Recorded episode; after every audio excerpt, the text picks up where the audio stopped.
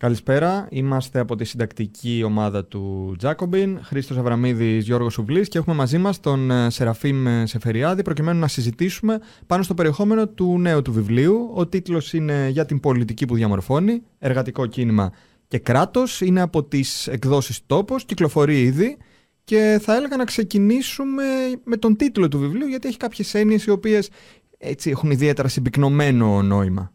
Ε, καταρχάς να σας πω καλησπέρα, συγχαρητήρια για την εξαιρετική ιστοσελίδα η οποία ήδη διαδραματίζει ένα σημαντικό ρόλο ε, και για τη νέα πρωτοβουλία αυτή που νομίζω ότι ξεκινούμε σήμερα και είναι πολύ μεγάλη χαρά που είμαι μαζί σας. Ε, ο τίτλος του βιβλίου ε, νομίζω είναι αρκετά ευκρινής. Ε, βέβαια δεν πρωτοτυπώ αν πω ότι ζούμε μια περίοδο δύσκολη, μια περίοδο ζωφερή κατά μία οπτική, ανεπανάληπτες ανισότητες, πόλεμοι, κλιματική καταστροφή, να πει κανείς η ίδια η απειλή της καταστροφής του πλανήτη. Ε, και μία ανακλαστική αντίδραση των περισσότερων ανθρώπων που βιώνουν αυτή την πραγματικότητα είναι ότι Γι' αυτό φταίει η κοινωνία, οι άνθρωποι εν γέννη, ότι δεν καταλαβαίνουν τι γίνεται, ότι το ανθρώπινο είδος ε, αυτό καταστρέφεται, γενικά και αόριστα. Και αυτό που λέει το βιβλίο είναι ότι όχι δεν ισχύει αυτό αν δεν λάβουμε υπόψη μας τον πολύ σημαντικό ρόλο που διαδραματίζει η πολιτική. Και όταν λέω πολιτική εννοώ εμπρόθετο λόγο και στρατηγικές δράσεις που αναφέρονται στον τρόπο που οργανώνονται και αναπαράγονται οι κοινωνίες. Ε, αυτό αφορά και το κράτος, το οποίο ε, επιτελεί κάποιες λειτουργίες που δεν είναι κατά κανόνα αυτές τις οποίες θέλει να προβάλλει τον, για τον εαυτό του, δηλαδή προσπαθεί να τα κάνει όλα για το κοινό καλό, κάνει κάτι άλλο το κράτος, προσπαθεί να εξοραίσει, να εμπεδώσει και να αναπαραγάγει υφιστάμενες κυριαρχίες που υπάρχουν σε κοινωνικό επίπεδο και υπάρχουν και οι αντιστάσεις ε, οι οποίες καμιά φορά δεν τελεσφορούν και πρέπει να καταλάβουμε γιατί δεν τελεσφορούν, τι συμβαίνει. Και εδώ ο ρόλος ο οποίος διαδραματίζει η πολιτική είναι κομβικός. Ε, και αυτό το ρόλο θέλει να δείξει το βιβλίο, να πει δηλαδή ότι η πολιτική δεν αντανακλά μόνο, αλλά και διαμορφώνει τις συζητήσεις. Και αυτό, αν θέλετε, σηματοδοτεί ένα ευρύτερο ε, ερευνητικό πρόγραμμα.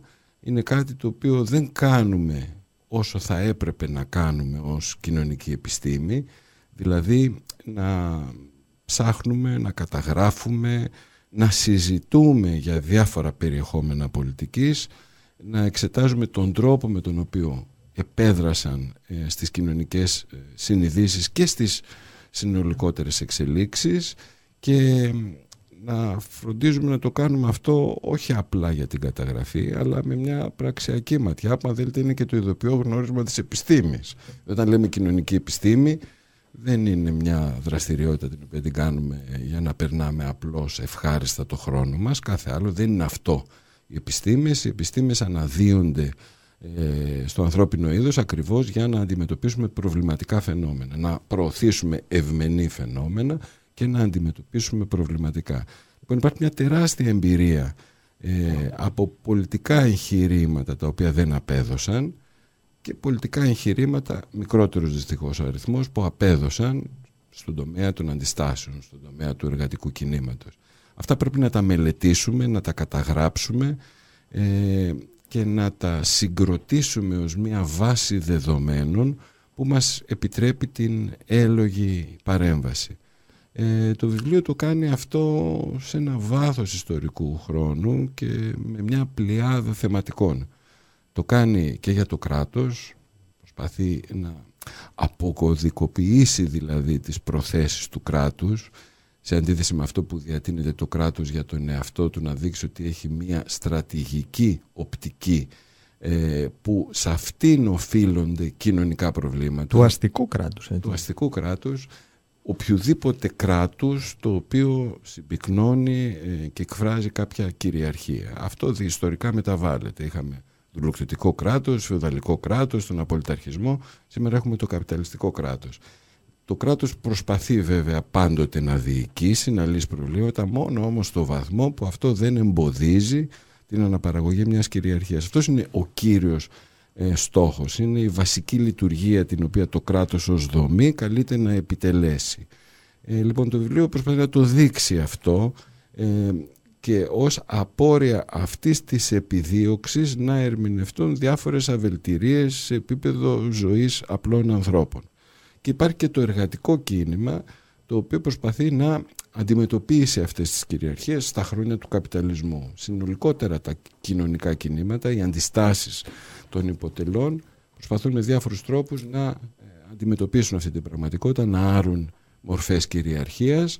Κάποτε όπως είπα νωρίτερα το επιτυγχάνουν, τις περισσότερες φορές όμως επειδή είναι και δύσκολο και έτσι προχωράει και η ιστορία ε, έχουμε αποτυχία. Γιατί είχαμε αποτυχία; Ο ρόλος της πολιτικής λοιπόν είναι εξαιρετικά σημαντικός και αυτό προσπαθεί να το δείξει το βιβλίο και να το ψάξει σε ένα βάθος ιστορικού χρόνου όπως είπα και κατά τούτο μας ταξιδεύει λίγο και το βιβλίο, μας περνάει δηλαδή από ε, το 19ο αιώνα μέχρι τις μέρες μας σε μια σειρά από θεματικές. Να ρωτήσω κάτι, αναφέρθηκαν όλα τα προηγούμενα αλλά δεν έχουμε μιλήσει καθόλου για μια κεντρική έννοια στο βιβλίο, ένα πεδίο, υποπεδίο που είναι η συγκρουσιακή πολιτική. Τι κενό καλύπτει αυτή και μετά πάμε και στον 19ο αιώνα να μιλήσουμε για τον Ντόμψον και το εργατικό κίνημα. Θα μπορούσα να πω ότι η συγκρουσιακή πολιτική είναι το πεδίο που εκείνη από τη διαπίστωση ασχέτως αν η συγκρουσιακή πολιτική ως συγκροτημένο πεδίο στον χώρο των κοινωνικών επιστημών δεν το προβάλλει αυτό, ε, που αναδεικνύει τον έλογο χαρακτήρα των δράσεων που αποσκοπούν στην άρση της κυριαρχίας. Γιατί, γιατί υφίσταται κυριαρχία.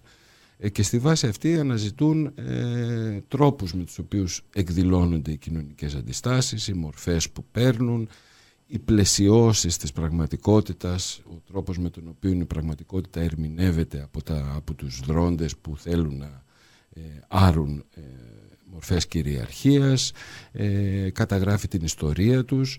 Ε, ως εκ τούτου είναι ένα πεδίο το οποίο ε, με έναν πάρα πολύ αποτελεσματικό τρόπο μπαίνει σε αυτό που λέμε στην δομή δομής δράσης, εξετάζει τους ρόντες και νομίζω ότι είναι ένας πάρα πολύ καλός ε, αγωγός για να αναδειχθεί η σημασία των περιεχομένων πολιτικής. Άρα για να το πούμε απλά δεν μελετάει ούτε μόνο τους από κάτω ούτε μόνο τους από πάνω και τους θεσμούς μελετάει μια συγκρουσιακή αλληλεπίδραση. Ακριβώς και αυτό αν θέλετε παραπέμπει και σε μια συνολικότερη θέαση του πολιτικού φαινομένου. Ξέρετε το πολιτικό φαινόμενο ε, ένας μεγάλος Γάλλος πολιτικός επιστήμονας που ε, πλήρης ημερών δεν είναι πια μαζί μας, ο Μωρίς Διβερζέ είχε περιγράψει το πολιτικό φαινόμενο ως ένα φαινόμενο διτό. Εγώ το λέω η ανική μορφή της πολιτικής, η πολιτική ως διακυβέρνηση και η πολιτική ως αγώνας πολιτικής ως διακυβέρνησης θεωρεί ότι το κράτος είναι απόρρια κοινωνικού συμβολέου και προσπαθεί να ε, κάνει κατανομή πόρων και αγαθών κατά τον πιο δίκαιο τρόπο.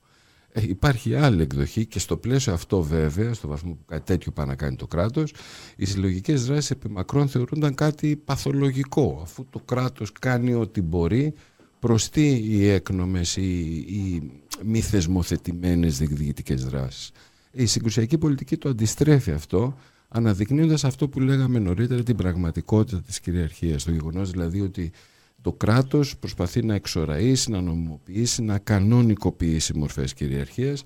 Συνεπώς παράδοξο και με μια έννοια περίεργο είναι η μη ε, διεκδίκηση προκειμένου να αρθεί η κυριαρχία. Ωραία. Λοιπόν, ε, ε, αναδεικνύοντας λοιπόν αυτό τον, τον έλογο χαρακτήρα των συλλογικών δράσεων, η συγκρουσιακή πολιτική μας επιτρέπει μια ευρύτερη θέαση του πολιτικού φαινομένου. Βεβαίως προσοχή στις δράσεις του κράτους, αλλά και προσοχή στις δράσεις των υποτελών αυτών που προσπαθούν να ε, αντισταθούν ε, σε φαινόμενα επίτασης της κυριαρχίας. Για όποια και όποιον μας παρακολουθεί, να παραπέμψουμε κιόλας στη σελίδα του Εργαστηρίου Συγκρουσιακής Πολιτικής σε περίπτωση που θέλει να δει παραπάνω. Είναι lcp.pandion.gr και υπάρχει και ένα συνέδριο στα τέλη του Δεκέμβρη. Γιώργο. Ε, 20-21 Δεκέμβρη. Ωραία, ωραία. Με κεντρικό ομιλητή τον Colin Crouch. Ωραία, έχουμε άλλους ομιλητές ή είναι ακόμη να... Ε, είναι υποδιαμόρφωση, η ερευνητική ομάδα του Εργαστηρίου Συγκρουσιακής Πολιτικής θα παίξει ένα σημαντικό ρόλο. Μπορώ να σας αναφέρω, η Λουκία Κοτρονάκη, ο Κωνσταντίνος Τσίκας, ο Κωνσταντίνος Κανελόπουλος, ο Κώστας Κωστόπουλος, ο Άγγελος Κοντογιάννης Μάνδρος, ε, ο Ιάκωβος Παναγόπουλος, ε, ο Βαγγέλης Καρατζής είναι βασικοί ε, εκλεκτοί συνάδελφοι, εκλεκτοί συνάδελφοι που με τη συμβολή τους έχουν δώσει μια δυναμική στο εργαστήριο το οποίο αποτελεί ένα τόπο προβληματισμού για αυτά τα θέματα. Μιας και πριν λέγαμε πριν πεις για το συνέδριο για τις αντιδράσεις των από κάτω, ε, παρατήρησα διαβάζοντας το βιβλίο σου ότι υπάρχει ως μια κεντρική θεωρητική αναφορά ο ιστορικός Ιππι Τόμσον, ο οποίος για όσους έχει μεταφραστεί στα αγγλικά το παρακάτω βιβλίο που θα πω, η, η διαμόρφωση αγγλικής εργατικής τάξης, The Making of the English Working Class, ε, πώς ακριβώς τον χρησιμοποιείς εσύ, ε, ε, στο έργο σου γιατί είναι ένα έργο πολιτικών επιστημών και ο, ο Τόμψον έρχεται από αυτό το αντικείμενο που λέγεται ας πούμε ιστορία, κοινωνική ιστορία. Ας πούμε. Μάλιστα. Ε, καταρχάς ε, η συγκουσιακή πολιτική αλλά και εγώ προσωπικά έχουμε πάρα πολύ καλή σχέση με την ιστορία έτσι. Ε, και μια και αναφέρεις τον Ιππι Τόμψον αναφέρω και εγώ έναν άλλο μεγάλο ιστορικό τον E.H. ο οποίος ήταν ε, πάρα πολύ σημαντικός οπαδός μιας γεφύρωσης ιστορίας και κοινωνικής επιστήμης με τις άποψεις δηλαδή ότι αμφότερα τα παιδεία στο βαθμό που δεν επικοινωνούν μεταξύ τους και δεν αντλούν το ένα πόρους από το άλλο είναι ελλειπή. Ε, τώρα ειδικά για τον Επιτόμσον, ο Επιτόμσον πέτυχε κατά τη γνώμη μου κάτι καταπληκτικό ε, παρότι αυτό το βιβλίο γράφτηκε στα μέσα της δεκαετίας του 60, ξεκίνησε να γράφεται πολύ νωρίτερα βέβαια, ε, πέτυχε μια ισόρροπη ματιά ανάμεσα στο κοινωνικό, το πολιτικό και το πολιτισμικό. Ε, κάτι το οποίο οι κοινωνικές επιστήμες αλλά και η ιστορία ε, στη συνέχεια δεν κατάφεραν να αξιοποιήσουν με τον ίδιο ισόρροπο τρόπο. Αυτή η περίφημη φράση του ότι η ταξική συγκρότηση είναι κάτι το οποίο βιώνεται, ε, συγκροτείται δηλαδή βιωνόμενη και βιώνεται κατά τη διάρκεια της συγκρότησής της είναι μια εξαιρετική διατύπωση η οποία αναδεικνύει το γεγονός ότι ε, οι ταξικές δράσεις, ε, οι διεκδικητικές δράσεις, τα κοινωνικά κινήματα δεν προκύπτουν ως φαινόμενα από κάποιους δομικούς επικαθορισμούς, ούτε είναι η εξέλιξή τους γραμμένη στα άστρα, ούτε πέφτει από ένα καθαρό ουρανό, είναι κάτι το οποίο διαμορφώνεται κάθε φορά, ε, που μας παραπέμπει σε κάτι άλλο το οποίο είναι αναγνωρισμένο αλλά φοβάμαι δεν το λειτουργούμε όσο πολύ θα χρειαζόταν ότι η πραγματικότητα δεν μιλάει ποτέ από μόνη της. Διαμεσολαβείται από πολιτισμικά ιδιώματα και από πολιτικά ιδιώματα. Εξού λοιπόν πάλι γυρνάμε σε αυτό το θέμα ότι η πολιτική διαμορφώνει τον τρόπο με τον οποίο αντιλαμβανόμαστε την πραγματικότητα και το ενδιαφέρον το δικό μου ως πολιτικό επιστήμονα είναι να καταγράψω, να δείξω αυτή τη σημασία. Ποιο είναι το φίλτρο θέασης μέσα από το οποίο ε, προσεγγίζουμε την πραγματικότητα, το οποίο εισφέρουν συγκεκριμένα περιεχόμενα ε, πολιτικής. Και αυτό είναι ε, εξαιρετικά σημαντικό και για την ιστορία, κατά το ότι μετά την γλωσσολογική στροφή στην ιστοριογραφία, όπου μπήκε και αυτό ήταν ευμενές η πολιτισμική διάσταση στον τρόπο με τον οποίο αφηγούμαστε το παρελθόν, το πολιτικό έτεινε να εκτοπιστεί ως παλιωμοδίτικη πολιτική ιστορία. Αυτό ήταν αρνητικό και πολύ σημαντικοί ιστορικοί έχουν αναδείξει αυτή την έλλειψη.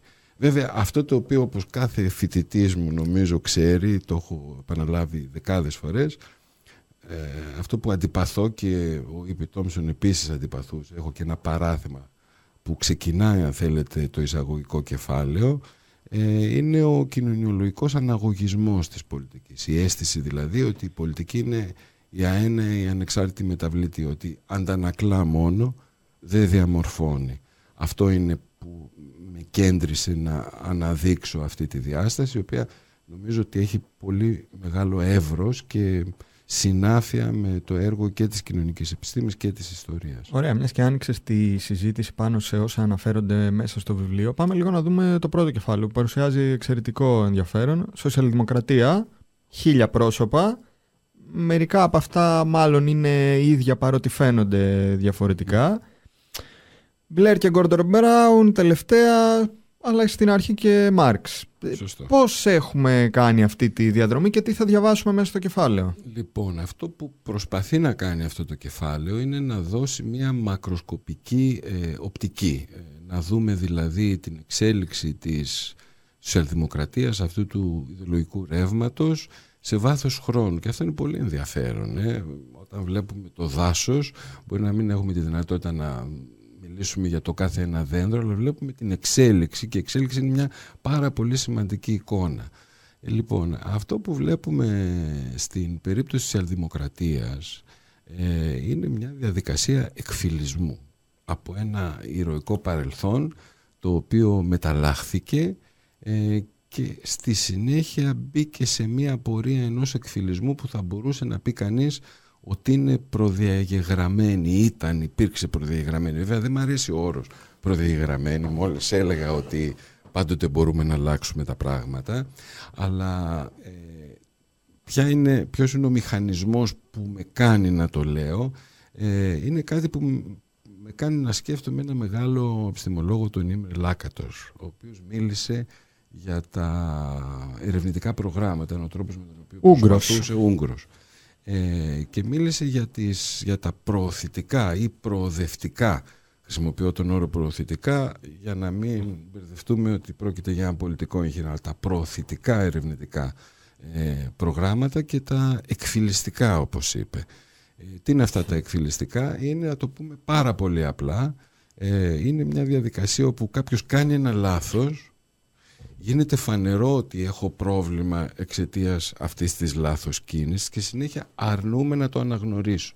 Είναι μια αδυναμία ε, καταγραφής σφαλμάτων, η οποία βέβαια είναι υποβολημία ε, 9 στις 10 φορές, διότι οι δρόντες αυτοί δεν είναι ανόητοι, έχουν καταλάβει ότι αυτό που υποστήριζαν έχει διαψευστεί.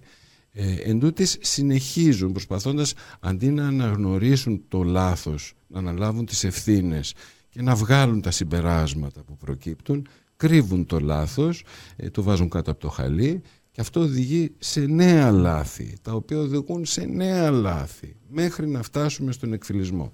Θα μπορούσαμε να πούμε ότι αυτή ήταν η ιστορία της Δημοκρατίας. Δηλαδή ο αρχικός ρεφορμισμός που δηλώνεται στο τελευταίο τέταρτο του 19ου αιώνα, ο οποίος διαψεύδεται με το ξέσπασμα του Πρώτου Παγκοσμίου Πολέμου που οδηγεί στην Εκατόμβη, δεν αναγνωρίζεται ως πρόβλημα από τη δεύτερη διεθνή ε, η οποία ε, συνεχίζει σε μια προσπάθεια διαχείρισης αυτού του εγχειρήματος χωρίς να κάνει αυτοκριτικές παρά τις διασπάσεις βέβαια που γίνονται αλλά ο βασικός κορμός παραμένει σε μια προσπάθεια διαχείρισης ε, έολη προσπάθεια η οποία οδηγεί στην άνοδο του ναζισμού. Έτσι. Μετά περνάμε στη μια δεύτερη φάση της σοσιαλδημοκρατίας επισημαίνω μία τρίτη που είναι η μεταπολεμική περίοδος όπου έχουμε αυτή την αίσθηση ότι ε, είναι μια πρώιμη αν θέλετε περίοδος που θεωρείται ότι φτάσαμε σε ένα πρώτο τέλος της ιστορίας. Κάθε τόσο φτάνουμε βέβαια στο τέλος της ιστορίας. Είναι μια άλλη δοξασία. Και τυχαίνει διαρκώς να συμπίπτει με την συνέχεια του καπιταλισμού αυτό έτσι, τέλος, ακριβώς, ακριβώς. Ε,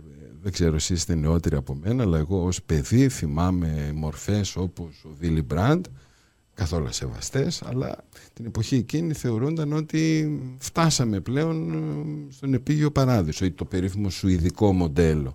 Λοιπόν, άλλο ένα σφάλμα, άλλη μια αυλεψία, δεν αναγνωρίζεται ούτε αυτή και φτάνουμε στη σημερινή κατάσταση όπου έχουμε ε, μια διολίσθηση από πολλές σε βάθος δεκαετιών πλέον στο νέο φιλελευθερισμό όπου πλέον δεν υπάρχει, ε, έχει εξαλειφθεί η ισοδημοκρατία. Και αυτό ε, έχει πάλι μια συνάφεια με το Λάκατος γιατί λέει ότι στο βαθμό που προκύπτει αυτή η δυναμική, η αρνητική δυναμική δεν αναγνωρίζω λάθη με αποτέλεσμα να κάνω περισσότερα λάθη προκειμένου να διατηρήσω τον αρχικό μου πυρήνα ε, οδηγεί στην εξάλληψη του πυρήνα. Να κάνω μια... Και αυτό είναι κάτι που αντιμετωπίζει. Δείτε τι γίνεται στην Ευρώπη με τη σοσιαλδημοκρατία ε, δείτε τι γίνεται και στην Ελλάδα με τις διάφορες μορφές παρά τις ε, μικρές αυξομοιώσεις. Μιας και ανέφερες στην Ελλάδα να κάνω μια παρένθεση μόνο με βάση το κριτήριο της πράξης στο δημόσιο λόγο συγκεκριμένα σε μια συνέντευξη τύπου είχα ρωτήσει τον Νίκο Ανδρουλάκη διότι μιλάει διαρκώς για την σοσιαλδημοκρατία αλλά στην Ελλάδα είμαστε σε μια χώρα που είναι ιδιωτικά τα τρένα, τα αεροδρόμια, οι τηλεπικοινωνίες, τα πάντα σχεδόν. Επομένως, τον ρώτησα αν το Πασόκ ερχόταν αύριο μεθαύριο στην κυβέρνηση. Μαζί με συνεργασία με κάποιο άλλο προοδευτικό κόμμα ή μόνο του τι από αυτά θα επιδίωκε να περάσει πίσω στον δημόσιο έλεγχο και γιατί δεν επιδίωκε για τη ΔΕΗ, για παράδειγμα. Ποιος κερδίζει από αυτό, follow the money που λένε. Και Και εκεί πέρα ο Νίκος Ανδρουλάκης ανέφερε και αυτό νομίζω αποκρισταλώνει σε μεγάλο βαθμό τις σύγχρονες διεργασίες και σε άλλα επίπεδα όπως θεωρητικά ακαδημαϊκά για την σοσιαλδημοκρατία ότι η σοσιαλδημοκρατία σήμερα σημαίνει να υπάρχει ένας τομέας πρόνοιας σχετικά ενισχυμένος. Δηλαδή στην πραγματικότητα ε, όλα ιδιωτικά, αλλά τα νοσοκομεία να έχουν και κανένα γιατρό. Ε. Ο οποίος όμως στην πράξη ε, δεν μπορεί να είναι ενισχυμένος γιατί θα προέχει επιδυτική βαθμίδα, θα προέχει ο μη εκτοχιασμός του προπολογισμού, υποχρεώσεις που έχει η χώρα απέναντι στην Ευρωπαϊκή Ένωση και ούτω καθεξής. Επειδή ανέφερες για το προδιαγεγραμμένο, αυτό είναι μεγάλη συζήτηση και θέλω να κάνω μια follow-up ερώτηση η οποία μας πηγαίνει λίγο μακριά. Στη Λατινική Αμερική, τα περισσότερα από τα εγχειρήματα που βλέπουμε ακόμα να είναι ρηξιακά, αλλά ταυτόχρονα να είναι και πλειοψηφικά, μάλλον κινούνται προς τον ευρύτερο χώρο της σοσιαλδημοκρατίας. Είτε αυτό προσδιορίζεται ως σοσιαλιστικά, είτε όχι, προς τα εκεί κινούνται. Αυτό τι σημαίνει και πέρα πώς γίνεται να μην έχουμε συμβιβασμένους σοσιαλδημοκράτες και εδώ πέρα να έχουμε; Ε, κοίταξε, υπάρχει η γεωγραφική διαφορά, υπάρχουν η, η διάρκεια του χρόνου, πρέπει να πάρουμε μια μακρά σχετικά ιστορική περίοδο ώστε να κάνουμε την αποτίμηση. Ε, αυτό είναι που επιχειρεί το κεφάλαιο στο βαθμό που μερικά κεντρικά ζητήματα μένουν ε, αδιερεύνητα, όπως παραδείγματος χάρη το ζήτημα της ρήξης που λέγαμε, ε, μπορεί κάποιος να υποστηρίξει υπό το φως αυτής της ιστορικής εμπειρίας ότι η πορεία που κυοφορείται δεν θα είναι ευμενής. Κανένας δεν μπορεί να πει ότι δεν θα αλλάξει αυτό, αλλά προϋπόθεση για να αλλάξει είναι να αναγνωριστεί το αδιέξοδο του προηγούμενου δρόμου, να γίνει μια σοβαρή αυτοκριτική και μια αλλαγή πορείας. Έτσι. Αυτό σε πολλές ε, περιστάσεις της πολιτικής εξέλιξης στον παγκοσμιοποιημένο νότο ή σε χώρες της ημιπεριφέρειας όπως λέγαμε παλιότερα επιχειρήθηκε, μπορεί να συνεχίσει να επιχειρείται εγώ προσπαθώ να αναδείξω τις προϋποθέσεις ώστε αυτό να τελεσφορήσει και να μην παραμείνει σε αυτήν την εντός εισαγωγικών προδιαγεγραμμένη μήτρα της φθοράς Πάμε λοιπόν ε, να συζητήσουμε και μια άλλη όψη του βιβλίου σου που είναι η άλλη η πολιτική οικογένεια που προέκυψε μετά το κατά διάρκεια του πρώτου παγκοσμίου πολέμου. Ε, για τον, και μιλάμε για την οικογένεια του κομμουνισμού. Ε, και θα ήθελα εδώ πέρα να σε ρωτήσω στο βαθμό και στο μέτρο που ασχολείσαι στο βιβλίο σου με την ιστορία του Κομμουνιστικού Κόμματος Ελλάδος ε, θα μπορούσε να μας δώσει μια έτσι σύντομη περιοδολόγηση της εμφάνισής του στα τέλη της δεκαετίας του 10 μέχρι και το, τη διάλυσή του από τη δικτατορία του μεταξύ. Τι ακριβώς συμβαίνει, ποιες είναι οι συγκλήσεις και αποκλήσεις με την ευρύτερη περίπτωση άλλων όμορων κομμάτων ε, και πώς ας πούμε αν έχεις κάποια έτσι, εκτίμηση πώς φτάνουμε ας πούμε, σε κάτι από ένα αρκετά περιορισμένο κόμμα στο Μεσοπόλεμο, δυναμικό μεν περιορισμένο δε, σε κάτι μαζικό την περίοδο της ε, κατοχής. Καταρχάς το ίδιο το ερώτημα είναι που κατά τη γνώμη μου έχει σημασία. Δηλαδή το γεγονός αυτό να προσπαθήσουμε να καταγράψουμε την πολιτική διαδρομή, τα περιεχόμενα πολιτικής του Κομμουνιστικού Κόμματος αυτή τη νεαρή περίοδο της ε, μεγάλης του διαδρομής ε, αναδεικνύει νομίζω πάρα πολύ γραφειρά αυτό που λέγαμε νωρίτερα τον καθοριστικό, τον καταλητικό ρόλο που διαδραματίζει η πολιτική. Ε, και αν μου επιτρέψει την παρένθεση είναι προφανές μεν, δεν γίνεται δε ε, ότι αν θέλουμε να απαντήσουμε γιατί ένα διεκδικητικό κίνημα αλλά και η κοινωνία συνολικά είναι έτσι και όχι αλλιώς η βασική απάντηση είναι η πολιτική η οποία εκπέμφθηκε από φορείς που εκπροσωπούν ε, αυτά τα στρώματα. Λοιπόν, ε, το Κομμουνιστικό Κόμμα, ναι, κάνω μια περιοδολόγηση κατά αναλογία με την περιοδολόγηση της εξέλιξης ε, της πολιτικής σοσιαλδημοκρατίας ε, σε ένα μέσο θα λέγαμε επίπεδο, όχι σε πολύ μεγάλη λεπτομέρεια, όχι και πολύ γενικά όμως, ε, βρίσκω έξι περιόδους, υπάρχει μια πρώιμη περίοδος από την περίοδο ίδρυσης του Κομμουνιστικού Κόμματος που λεγόταν ΣΕΚΕ όταν ιδρύθηκε το 1918 μέχρι περίπου τη Μικρασιατική καταστροφή όπου χαρακτηρίζεται από έναν εύλογο πρώιμο μαξιμαλισμό. Αυτό το μαξιμαλισμό μπορούμε να τον προσεγγίσουμε κυρίως σε σχέση με το ε, λόγο που εξέπεμπε το Κομμουνιστικό Κόμμα την εποχή εκείνη προς τα αγροτικά στρώματα τα οποία κυρίως επιζητούσαν την αγροτική μεταρρύθμιση ε, η οποία αγροτική μεταρρύθμιση ήταν αυτό που είχαν εξαγγείλει και οι Πολσεβίκοι στην Οκτωβριανή Επανάσταση. Να διακόψω με ένα ωραίο απόσπασμα που δείχνει το μαξιμαλισμό. Ναι, είναι ναι, κουκουέ, ναι, ναι. είναι κάπου στα 1922. Η αστική τάξη της χώρας έχει συμφέρον και αυτή τη φορά, περισσότερο από κάθε άλλη, να εξαπατήσει των λαών τα εργαζόμενα τάξη της χώρας, κολακεύουσα το εθνικό νέστημα αυτών, των οποίων οι πολιτευτέ, τα σχολεία, οι παπάδες και οι στρατιωτικοί καταλήλως διέστρεψαν εις έναν στενών σοβινισμών. Εις μίσος τυφλών κατά των αδελφών των εργατών και των χωρικών των άλλων χωρών της Βαλκανικής. Ο εχθρός ευρίσκεται εντός των συνόρων και όχι πέραν αυτών. Ναι, φοβερό δεν είναι αυτό. Και πιο επίκαιρο από ποτέ, ίσως. Πιο Ε; επίκαιρο από ποτέ μας θυμίζει μια άλλη εποχή, ένα άλλο κομμουνιστικό κόμμα από αυτό το οποίο ε, έχουμε συνηθίσει να βλέπουμε. Ε, είναι από την ηρωική περίοδο ε, του αντιπολεμικού αγώνα πριν την κατάρρευση του μετόπου αυτό.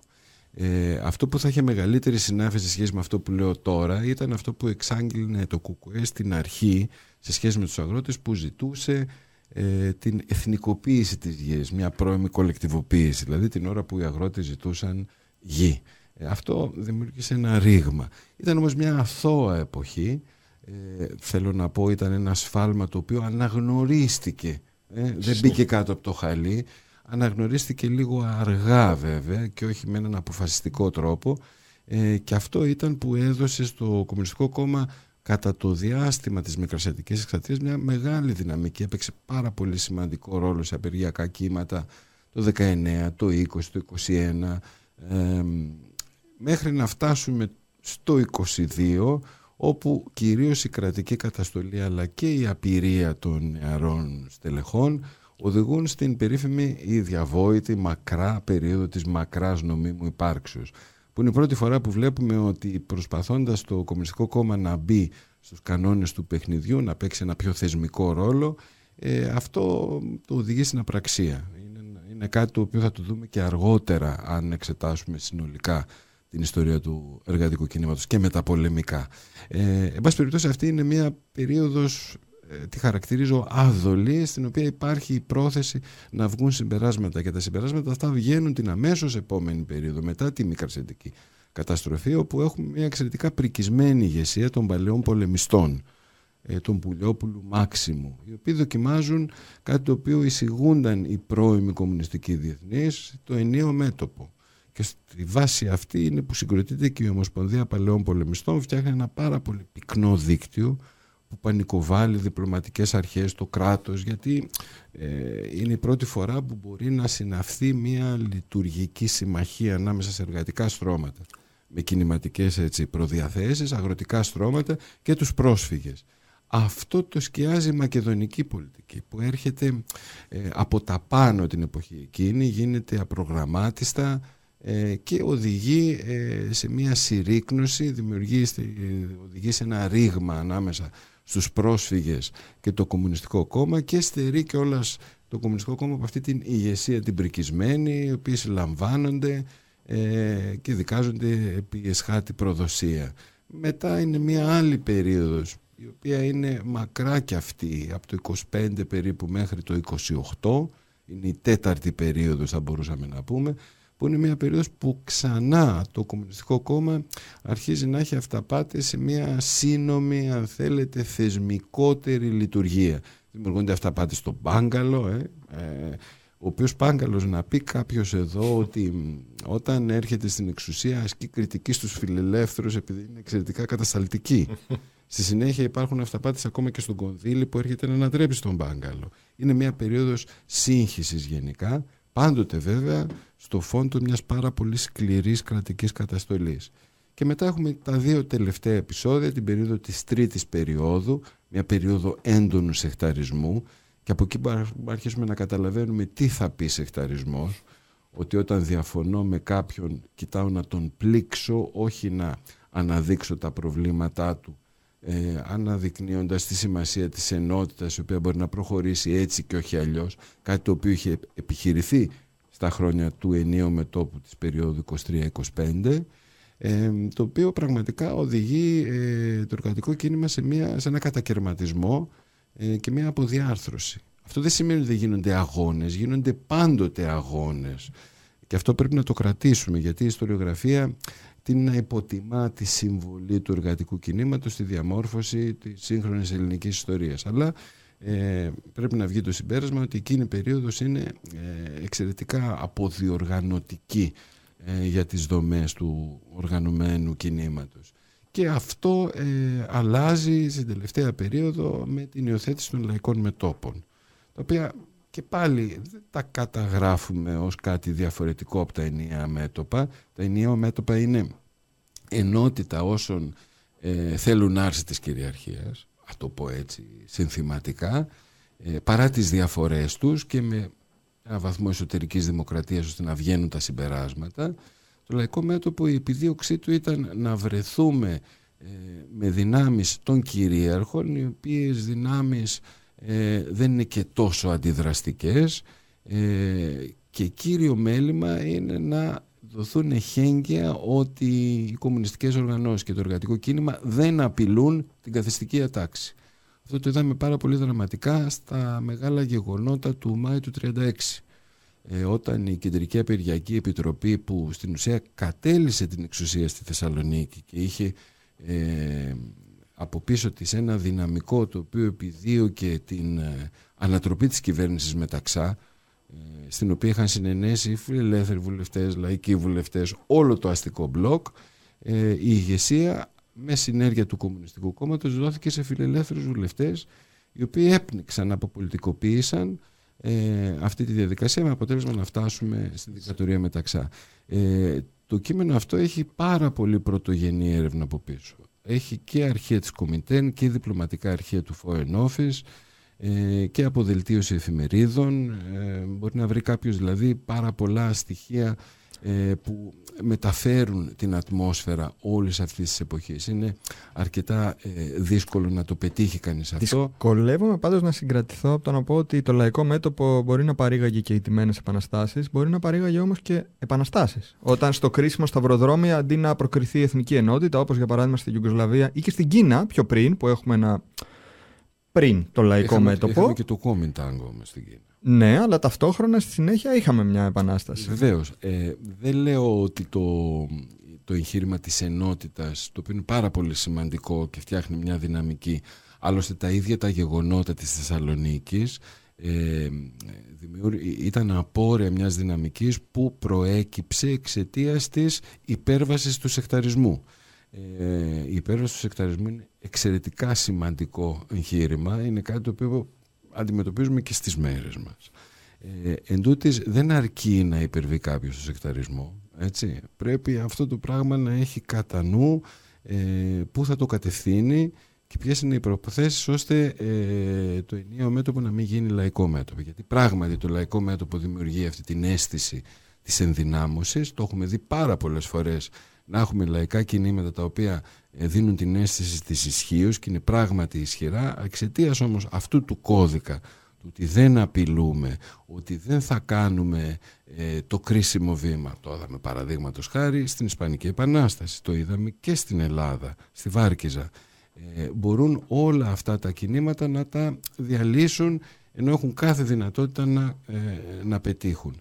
Πάντως για να γυρίσω στο ερώτημα πώς φτάνουμε στη δεκαετία του 40 δεν θα έλεγα ότι είναι η προέκταση του λαϊκού μετόπου η επίδραση του λαϊκού μετόπου φαίνεται στο τέλος ε, αναδεικνύει η δεκαετία του 40 τα τεράστια διοικητικά αποθέματα που έχει ένας κόσμος που είναι φτωχός, καταπιεσμένος, κάτω από την πότα του κατακτητή. Βλέπουμε δηλαδή ένα πραγματικό ηρωισμό ε, και στη βάση αυτής της υπέρβασης του σεκταρισμού το οποίο είχε επέλθει πολύ νωρίτερα βέβαια, μπορεί να εξηγηθεί αυτό το μεγάλο κίνημα. Αλλά και πάλι έρχεται το λαϊκό μέτωπο να οδηγήσει στην ήττα. Ε, οπότε αυτό είναι ένα, μια σύνθετη ιστορία. Ε, δεν ισχυρίζουμε ότι μπορεί να την πει κάποιος με πέντε λέξεις ή να μην προκληθεί συζήτηση την επαύριο. Έτσι. Ε, δεν διεκδικώ το μονοπόλιο της αλήθειας, κανένας άλλωστε δεν μπορεί να το διεκδικήσει. Είναι κρίσιμο όμως για να γυρίσω στην προβληματική που συνέχει όλο το βιβλίο να ξεκινήσει αυτή η συζήτηση ή να επανακάμψουμε σε αυτή τη συζήτηση με ψυχραιμία, ε, χωρίς προσπάθεια εξοραϊσμού της μιας ή της άλλης άποψης, αλλά με έρευνα του ρόλου που διαδραματίζει η πολιτική. Α, Γιώργο, πάμε μερικές δεκαετίες μετά; Ε, πριν πάμε μερικές δεκαετίες μετά, θα ήθελα να κάνω μια σύντομη ερώτηση να μας ε, πεις λίγο για έναν τρίτο παίκτη ε, του, του ελληνικού Μεσοπολέμου το οποίος ε, λέγεται Ελευθέρος Βενιζέλος και πιο συγκεκριμένα για αυτό το φαινόμενο του βενιζελισμού και τη σχέση του με τη βία, ας πούμε, γιατί υπάρχει ένα κεφάλαιο το, στο οποίο εξετάζεις τη συγκεκριμένη σχέση και θα έλεγε κάποιος έτσι εκτός χορού ότι φιλελευθερισμός με διευρυμένη χρήση βίας ισχύει αυτό. Πολύ μεγάλη χρήση ναι, βίας. Πώς, ε, πώς συμβιβάζεται και αν, ε, πώς αποκρισταλώνεται στη μεσοπολεμική συγκυρία. Η βαθιά φιλελεύθερη έννοια του Τζέφερσον που λέγεται ιδιώνυμο. Ακριβώς, ναι, ναι, ναι, ναι. Και είναι κάτι το οποίο δυστυχώς η ιστοριογραφία δεν το έχει αναδείξει. Έχουμε αλλεπάλληλες αγιογραφίες ε, όχι μόνο του Βενιζέλου και άλλων πολιτευτών. Παραδείγματος χάρη ο Παπαναστασίου, ας πούμε, μια καθόλου συμπαθής προσωπικότητα. Ε, στην προηγούμενη συζήτηση πάει ίσως αυτό. Λέει ότι το σύμφωνο Σκλάβελαν Σοφούλη το συνάπτουν οι αστικές δυνάμεις όχι για να προωθήσουν τα συμφέροντα των λαϊκών στρωμάτων αλλά για να τα καταστήλουν. Το λέει ελεύθερο άνθρωπος. Είναι ο άνθρωπος που έχει ε, εισηγηθεί το κατοχυρωτικό το 1924. Η δεύτερη ελληνική δημοκρατία δηλαδή εξ αρχής έχει αυτό το μέλημα.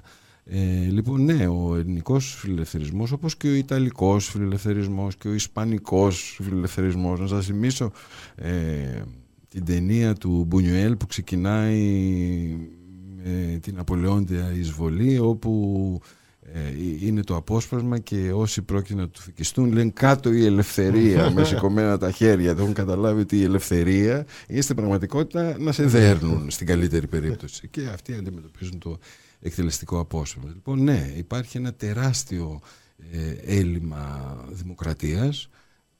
δεν χρειάζεται καν να επικαλεστούμε το ιδιώνυμο. Υπάρχει στο βιβλίο, παραδείγματος χάρη, η αγόρευση του Βενιζέλου εν ώψη μιας συνταγματικής αναθεώρησης που δεν έγινε ποτέ το 1932, ε, όπου εισηγείται την υιοθέτηση του δικτατούρ Γεβάλτ, του άρθρου 48 του ε, συντάγματος της Βαϊμάρης όπου λέει τέλος πάντων βρε παιδιά οι ατομικές ελευθερίες τέλος πάντων δεν μπορούμε να τις, ε, ε, να τις φετιχοποιούμε. Εδώ τώρα είναι ώρα να αρθούν οι ατομικές ελευθερίες και είναι ευτύχημα που το προηγούμενο σύνταγμα δεν προσδιορίζει μόνο αυτό το δικαίωμα για εξωτερικούς εχθρούς αλλά και για εσωτερικούς. Θυμίζει δηλαδή αυτό που ο μέσος ας πούμε παρατηρητής της σύγχρονης ιστορίας το ταυτίζει με τη δικτατορία.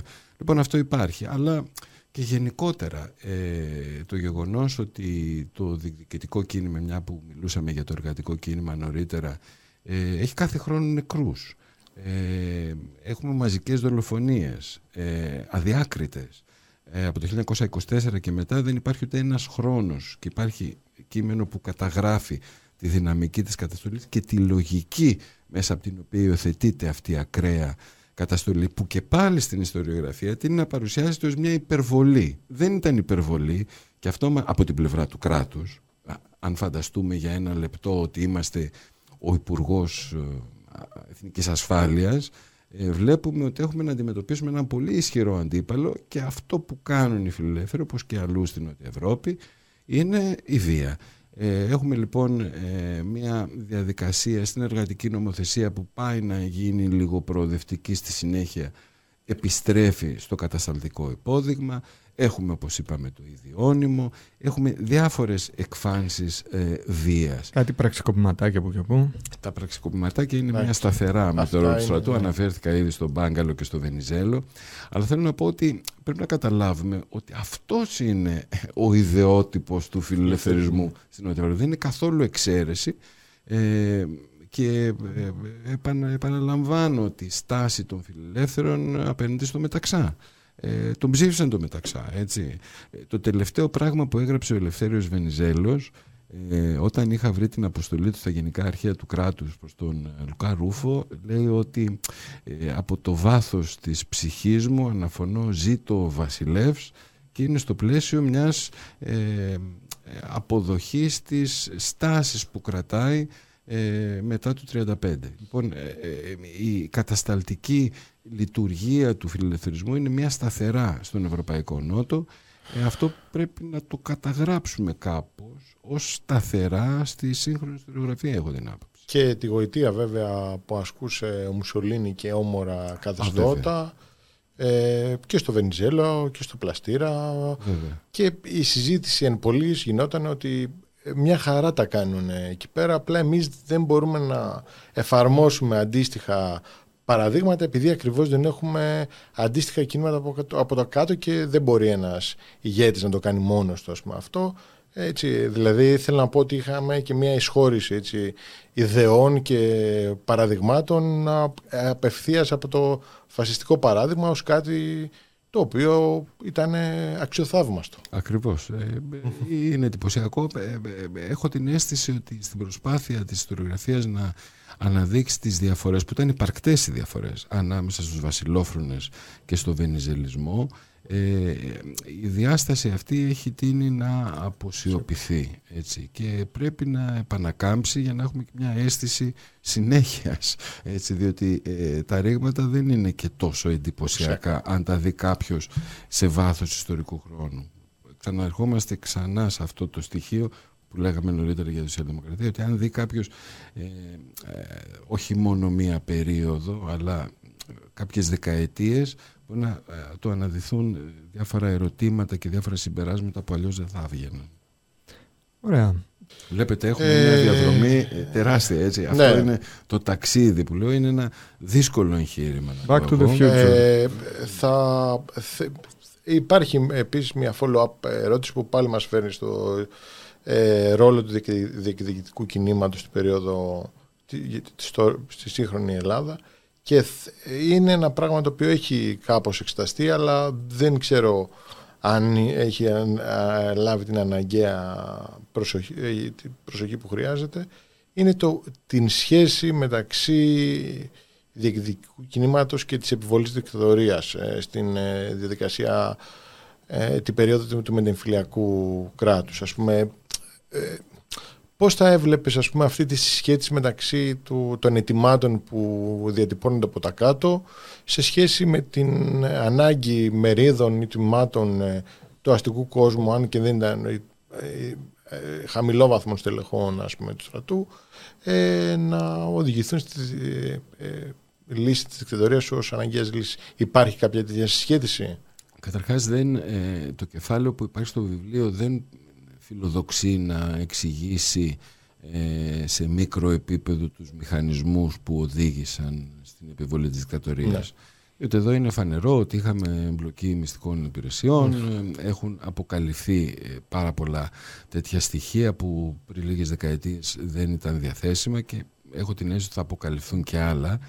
Ε, αυτό το οποίο ε, ήταν επίσης μια σταθερά πριν κάποια χρόνια ήταν ότι εντάξει η δικτατορία δεν επιβλήθηκε για να αντιμετωπιστεί το λαϊκό κίνημα, το λαϊκό κίνημα ήταν αδύναμο, ε, ήταν μια διαμάχη στο εσωτερικό των ελίτ, όπου ε, κάποιοι θέλησαν να περιορίσουν το ρόλο του βασιλιά, ο βασιλιάς θέλησε να ενισχύσει τη θέση του, τον πρόλαβαν οι συνταγματάρχες ενώ επρόκειτο ε, να κάνουν το πραξικόπημα στρατηγή, η συζήτηση έμεινε εκεί.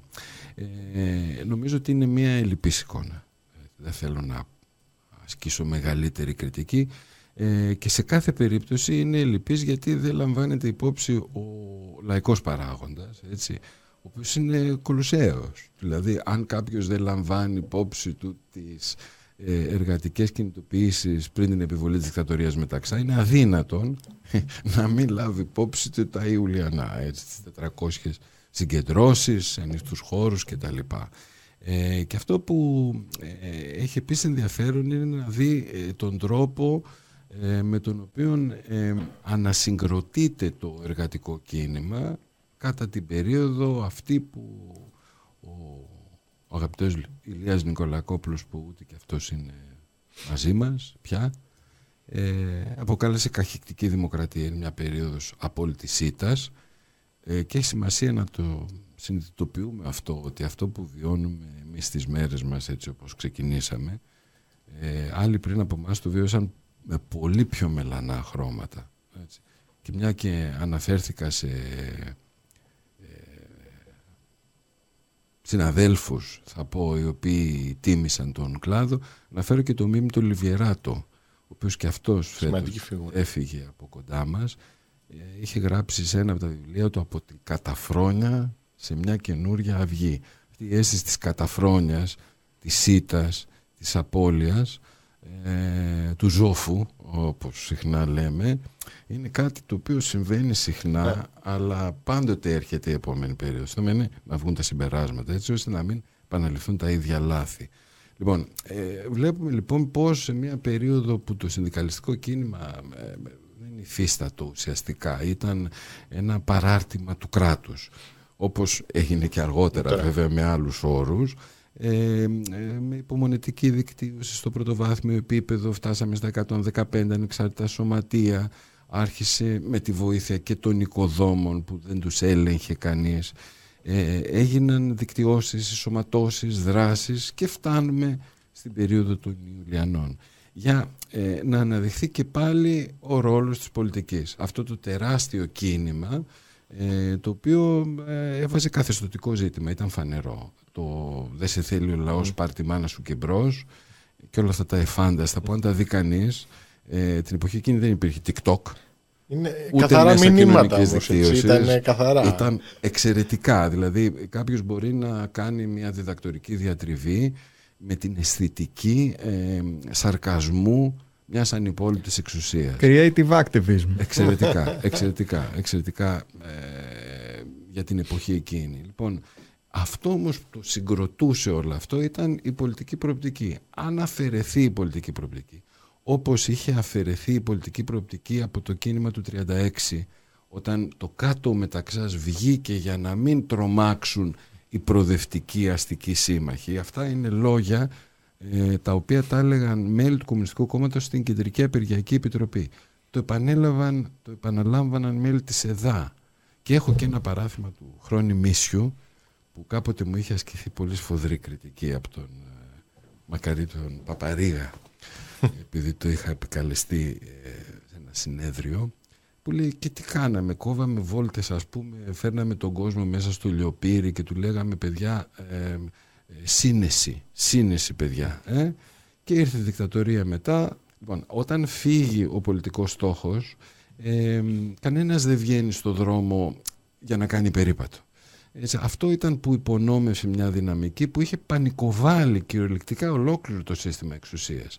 Και αν δείτε ε, διάφορες συνεντεύξεις πρωταγωνιστών που εμφανίστηκαν έκτοτε, αυτό το βλέπετε ότι υπήρχε ένας έκδηλος πανικός ε, ο οποίος ήταν σε πολύ μεγάλο βαθμό από τα κάτω έτσι. Ε, ε, αλλά και πάλι να μείνουμε στη δυναμική του διεκδικητικού κίνηματος. Παραδείγματος χάρη οι Λαμπράκηδες που και αυτοί αργότερα έγινε προσπάθεια να ελεγχθούν έτσι, μέσω μιας μετεξέλιξης της λαϊκομετωπικής λογικής που είχε η ΕΔΑ της εποχής οι Λαμπράκηδες ξεκίνησαν από τα κάτω έτσι, ανέπτυξαν τρομακτική δυναμική την πρώτη περίοδο ως δημοκρατική νεολαία Γρηγόρης Λαμπράκης προτού μεταξελιχθούν σε ε, νεολαία της ΕΔΑ.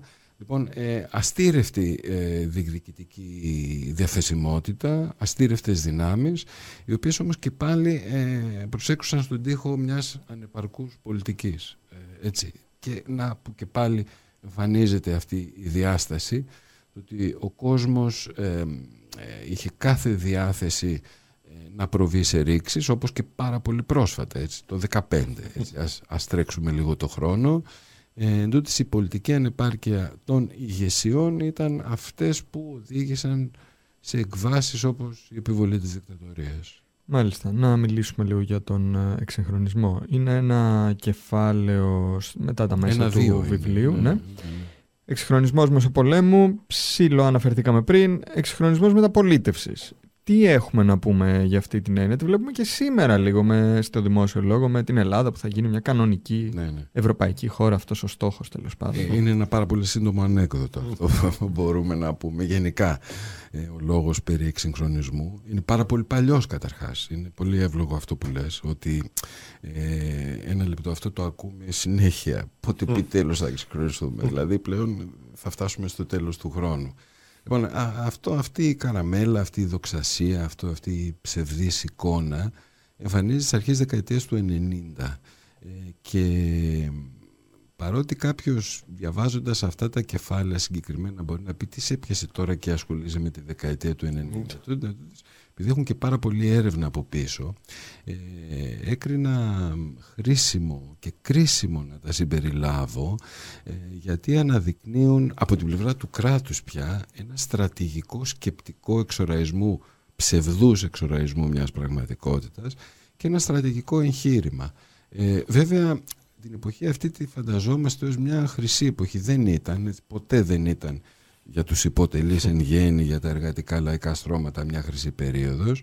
Εντάξει δεν ήταν ενδεχομένως όσο άσχημη είναι σήμερα ή στα χρόνια της κρίσης, αλλά ε, ποιος θυμάται ότι τότε είχαμε στις αρχές της δεκαετίας του 90 διψήφια ενεργεία, έτσι, και τότε ήταν που η Ευρωπαϊκή ε, Ένωση μέσα από οχήματα πολιτικής όπως η Ευρωπαϊκή Στρατηγική για την Απασχόληση ε, εισέφερε αυτό το νέο λεξιλόγιο, την απασχολησιμότητα, την προσαρμοστικότητα, την επιχειρηματικότητα, τη διευθέτηση του εργάσιμου χρόνου, ε, που ήταν ας πούμε, έχει σημασία να δει κανείς πόσο φεδρά είναι κάποια από τα επιχειρήματα, έτσι, τα οποία ήταν κάποτε ε, με ένα συνάδελφο λέγαμε ότι θα μπορούσαμε να γράψουμε ένα λεξικό όπου να έχουμε τις ορολογίες από τη μία ε, αυτό το έχει κάνει ο Μπρέχτ της, ε, της Ευρωπαϊκής Ένωσης για την Ευρωπαϊκή Ένωση βέβαια ο Μπρέχτ αλλά ε, κάτι αντίστοιχο ήταν ο, ο επίσημος θεσμικός λόγος και ήταν η πραγματικότητα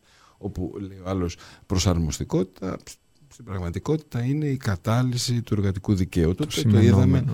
να, να, να, προχωράει με άλματα. Λοιπόν αυτό ε, μπορεί να το ε, αναζητήσει κανείς το σκεπτικό του κράτους ε, της παρέμβασης του κράτους. Αυτό είναι επίσης ένα περιεχόμενο πολιτικής ε, εκείνη την περίοδο.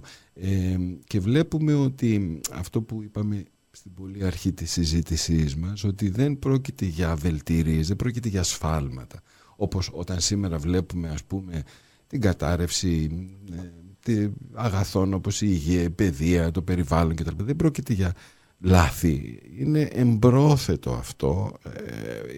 Ε, είναι μια προσπάθεια εμπέδωσης όπως λέγαμε νωρίτερα της ε, κυριαρχίας και το συντακτικό εκπόνησης αυτής της πολιτικής μπορούμε να το βρούμε εκείνη την περίοδο. Έχει πολύ μεγάλο ενδιαφέρον. Ε, βέβαια ο εξυγχρονισμός παραμένει εντός εισαγωγικών ε, τον ανακαλύπτουμε κάθε τόσο πρέπει να καταλάβουμε όμως ε, ποιες είναι οι πραγματικές επιδιώξεις που είναι η διαμόρφωση ε, όρων δυσ, όλο και πιο δυσχερών για την εργασία ώστε να μπορεί να, ε, να μπορούν να ανακάψουν κερδοφορίες και να ε, αναπαράγεται η μορφή της κυριαρχίας που βλέπουμε. Δικό σου. Οκ. Ε, για να κλείσουμε σιγά σιγά την κουβέντα μας θα ήθελα επειδή έχεις γράψει και ένα κεφάλαιο για το τι μορφή και τι λόγο και διεκδικήσεις θα μπορούσε να έχει σήμερα ε, το εργατικό κίνημα έτσι ώστε να επανακτήσει κάποια από την χαμένη του έγκλη τι θα λέγαμε ας πούμε έτσι καταλεκτικά ότι θα μπορούσε να γίνει έτσι ώστε να συμβεί κάτι τέτοιο; Αυτό είναι μια πολύ καλή ερώτηση. Είναι και μια αισιόδοξη ερώτηση, γιατί ναι. πρέπει να κοιτάμε μπροστά. Έτσι, γιατί ε, παρότι η συγκρουσιακή πολιτική έχει μια σχεσιακή επιστημολογία, ε, η αντολογία της οφείλει να είναι αισιόδοξη. Και αισιόδοξη όχι θεροβάμων, αλλά ε, δεν χρειάζεται γκρίνια. Και δεν χρειάζεται γκρίνια ακριβώς γιατί όσο υπάρχει κυριαρχία, όπως λέγαμε στην αρχή, θα υπάρχουν αντιστάσεις. Ε, ό,τι και να ακούμε για το τέλος της ιστορίας, για το τέλος των ιδεολογιών που ήταν μια δοξασία των αρχών της δεκαετίας του 60. Έτσι.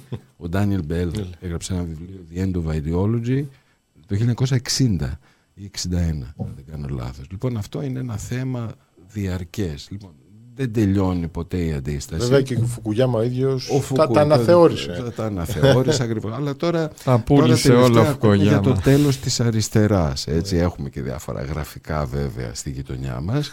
δεν πρόκειται να τελειώσει ε, ούτε η αριστερά ούτε οι κοινωνικές αντιστάσεις. Ε, αυτό είναι ε, κάτι βέβαιο.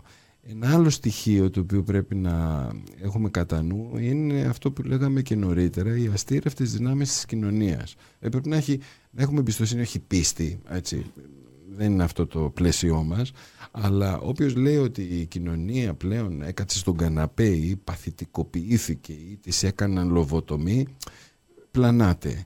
Ε, από την καταφρόνια σε μια καινούργια αυγή που λέγαμε ε, ή ε, τα νέα ξεσπάσματα ή οι δράσεις κατά τη διάρκεια της κακεκτικής δημοκρατίας σε πολύ χειρότερες συνθήκες ε, πάντοτε υπήρχαν αντιστάσεις και αυτές οι αντιστάσεις κυοφορούνται και σήμερα και ιστοδυνικές. Όμως, ακριβώς επειδή ε, δεν ε, προκύπτουν αυτά από ένα καθαρό ουρανό, ούτε απορρέουν από κάποια δομική συνθήκη, είναι πράγματα τα οποία πρέπει να συγκροτηθούν.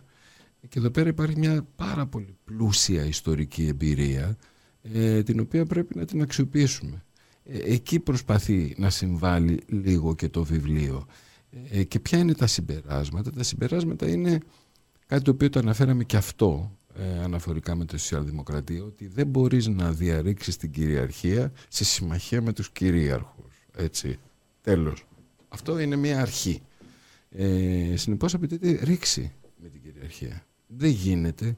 Δεν γίνεται δηλαδή να υπερβεί κάποιος τη δουλοκτησία μαζί με δουλοκτήτες οι οποίοι θέλουν να εξοραίσουν τη δουλοκτησία. Δεν γίνεται. Ε, ούτε τη φεουδαρχία αν δεν πάψει να υπάρχει δουλοπάρικος ούτε και την εκμεταλλευτική συνθήκη αν δεν υπάρχει αν εξακολουθεί να υπάρχει ατομική ιδιοποίηση απλήρωτης υπερεργασίας που λέμε έτσι. Αυτή είναι η εκμεταλλευτική σχέση. Ε, Ακούγεται λίγο μαξιμαλιστικό αυτό. Όχι, παιδιά. Ε, δεν ακούγεται. Δεν είναι. Δεν είναι. Ε, στο βαθμό που υφίσταται απλήρωτη υπερεργασία δεν μπορεί να λυθούν τα προβλήματα. Αυτό είναι μια βασική αρχή. Τη δέχονται πάρα πολλοί άνθρωποι αν τους εξηγηθεί.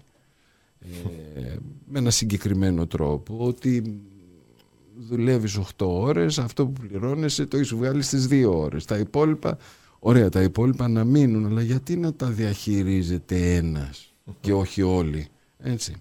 Λοιπόν, και τίθεται και ένα ζήτημα δημοκρατίας. Ε, πραγματική δημοκρατία. Δεν υπάρχουν βασιλιάδες, υπάρχουν βασιλιάδες σε άλλο τομέα όμως. Η, η, δημοκρατία τελειώνει εκεί που αρχίζει η εργασία. Ναι, αλλά στο χώρο της εργασίας περνάμε το μεγαλύτερο μέρος του ενήλικου βίου μας. Άρα τη δημοκρατία πώς την εννοούμε ακριβώς; Λοιπόν, αυτό είναι μία αρχή, είναι ένα συμπέρασμα νομίζω που βγαίνει. Ε, τώρα, ε, υπάρχουν πάρα πολλοί άνθρωποι που το αποδέχονται αυτό. Τότε δεν συνεννοούνται μεταξύ τους. Και αυτό πρέπει να τεθεί όχι ως όραμα, πρέπει να συνδέεται με την πραγματικότητα, με το σήμερα. Ε, είναι ένα ζητηματάκι αυτό. Υπάρχουν ε, πάρα πολλοί αξιόλογοι φορείς, δρόντες, οι οποίοι θέτουν το οραματικό χωρίς να το συνδέουν με το μικρό. Και εδώ το ενίο μέτωπο έχει να μας διδάξει πάρα πολλά. Δηλαδή αυτό που έκανε το ελληνικό εργατικό κίνημα το 23-24 ας πούμε είναι αποκαλυπτικό. Αυτές οι μετοπικές οργανώσεις οι οποίες έβαζαν ε, μεταβατικά όπως λέμε αιτήματα που η διεκδίκησή τους οθούσε τη συνείδηση στην κατανόηση του συνολικότερου προβλήματος. Ε, αυτό είναι κάτι το οποίο ε, αυτή τη στιγμή δεν το έχουμε, είναι κάτι το οποίο πρέπει να επιδιωχθεί. Και έχει βέβαια και οργανωτικές προϋποθέσεις αυτό χρειάζεται εσωτερική δημοκρατία, σύμπνοια, διαβούλευση όσων αποδέχονται ε, αυτό το στόχο, ε, ώστε να δημιουργηθούν οι προϋποθέσεις για να ε, υπάρξει αυτό το πάντρεμα της διεκδικητικής διαθεσιμότητας που θα εμφανιστεί και υπάρχει ε, με ένα ε, οραματικό σχέδιο, ένα πολιτικό σχέδιο το οποίο ε, να έχει μαζική απεύθυνση και προοπτική και το οποίο θα βασίζεται σε μια κατανόηση όλες αυτές τις πλούσιες ιστορίες. Και αν θέλετε αυτό που με έκανε να βγάλω το βιβλίο είναι ότι έχω μια διάχυτη αίσθηση ότι αυτή η ιστορία είναι αρκούντος συγκεκριμένη για κάποιο λόγο μας διαφεύγει. Έτσι. Δεν μπορεί κάτι δεν πάει καλά εδώ. Έτσι. Και να πω πάλι ότι ε, δεν διατείνομαι ότι ε, υπάρχει μία αλήθεια, αλλά είναι εξαιρετικά κρίσιμο ε, να γίνει αυτή η συζήτηση, να ανοίξει αυτή η συζήτηση ε, και σε επίπεδο έρευνας ε, και σε επίπεδο ευρύτερα κοινωνίας. Διότι έχουμε, ε, παραδείγματος χάρη την εμπειρία του ΣΥΡΙΖΑ. Ε, και την ίδια στιγμή έχουμε ε, αυτή τη μεγάλη σκιά που έχει πέσει ε, στο διεκδικητικό κίνημα και τα δύο δεν τα φέρνουμε μαζί διότι είναι φανερό ότι η πορεία που άσκησε ο ΣΥΡΙΖΑ, το πολιτικό περιεχόμενο της λειτουργίας του, που είχε και οργανωτικές απολύξεις, που τις βλέπουμε σήμερα στην πλήρη τους έτσι, έκβαση, ε, είναι, έπαιξε καθοριστικό ρόλο για να βρεθούμε σε αυτήν την κατάσταση. Λοιπόν, ποιο ήταν το πολιτικό περιεχόμενο; Δεν το συζητάμε. Δεν, δεν, δεν είμαστε μαθημένοι δηλαδή να αναδεικνύουμε με συγκεκριμένο τρόπο περιεχόμενα πολιτικής, οπότε αυτό είναι μια σημαντική επιδίωξη και η ιστορία νομίζω μας δίνει ε, πάρα πολύ υλικό για να ε, τον διατυπώσουμε, να τον διαμορφώσουμε αυτόν τον προβληματισμό ε, και να τελεσφορήσει. Γιατί να επαναλάβω ότι υπάρχει και αυτό το πραξιακό αίτημα το οποίο δικαιώνει ή δεν δικαιώνει τις προσπάθειές μας. Η προσπάθεια είναι να τις δικαιώσει. Ωραία. Ευχαριστούμε πολύ. Να σημειώσουμε ξανά ότι σε περίπτωση που κάποιος ή κάποια θέλει να εντρυφήσει παραπάνω σε όσα ακούστηκαν και σε έννοιες οι οποίες πολλές φορές είναι απαιτητικές, αναγκαστικά επιστήμη είναι, είναι έννοιες. Ναι. Μπορεί να μπει κανείς στο lcp.pandion.gr ή να αναζητήσει και στο academia.edu τα έγγραφα με τα οποία γίνεται η διδασκαλία και στο mm. μάθημά σας στην Πάντιο, όπου εκεί πέρα μπορούμε να δούμε με πιο απλό τρόπο κάποιες από αυτές τις έννοιες. Ήταν μια συζήτηση από τον Τζάκομπιν, συζητήσεις με τον Τζάκομπιν, Γιώργος Σουβλής, Χρήστος Αβραμίδης. Μιλήσαμε για το βιβλίο του Σεραφείμ Σεφεριάδη, για την πολιτική που διαμορφώνει εργατικό κίνημα και κράτος, ήταν ο τίτλος. Από τις εκδόσεις Τόπος. Δεν ξέρω, Γιώργο, αν θες να αναφέρεις κάτι παραπάνω. Όχι, απλά δείχνω το το βιβλίο για να το δουν όσοι ενδιαφέρονται. Product placement, λοιπόν. Να το αγοράσουν. Ε, όχι, θέλω να ευχαριστήσω και εγώ ε, το Σεραφείμ με τη σειρά μου και ε, καλή μας αρχή. Εγώ σας ευχαριστώ πάρα πολύ.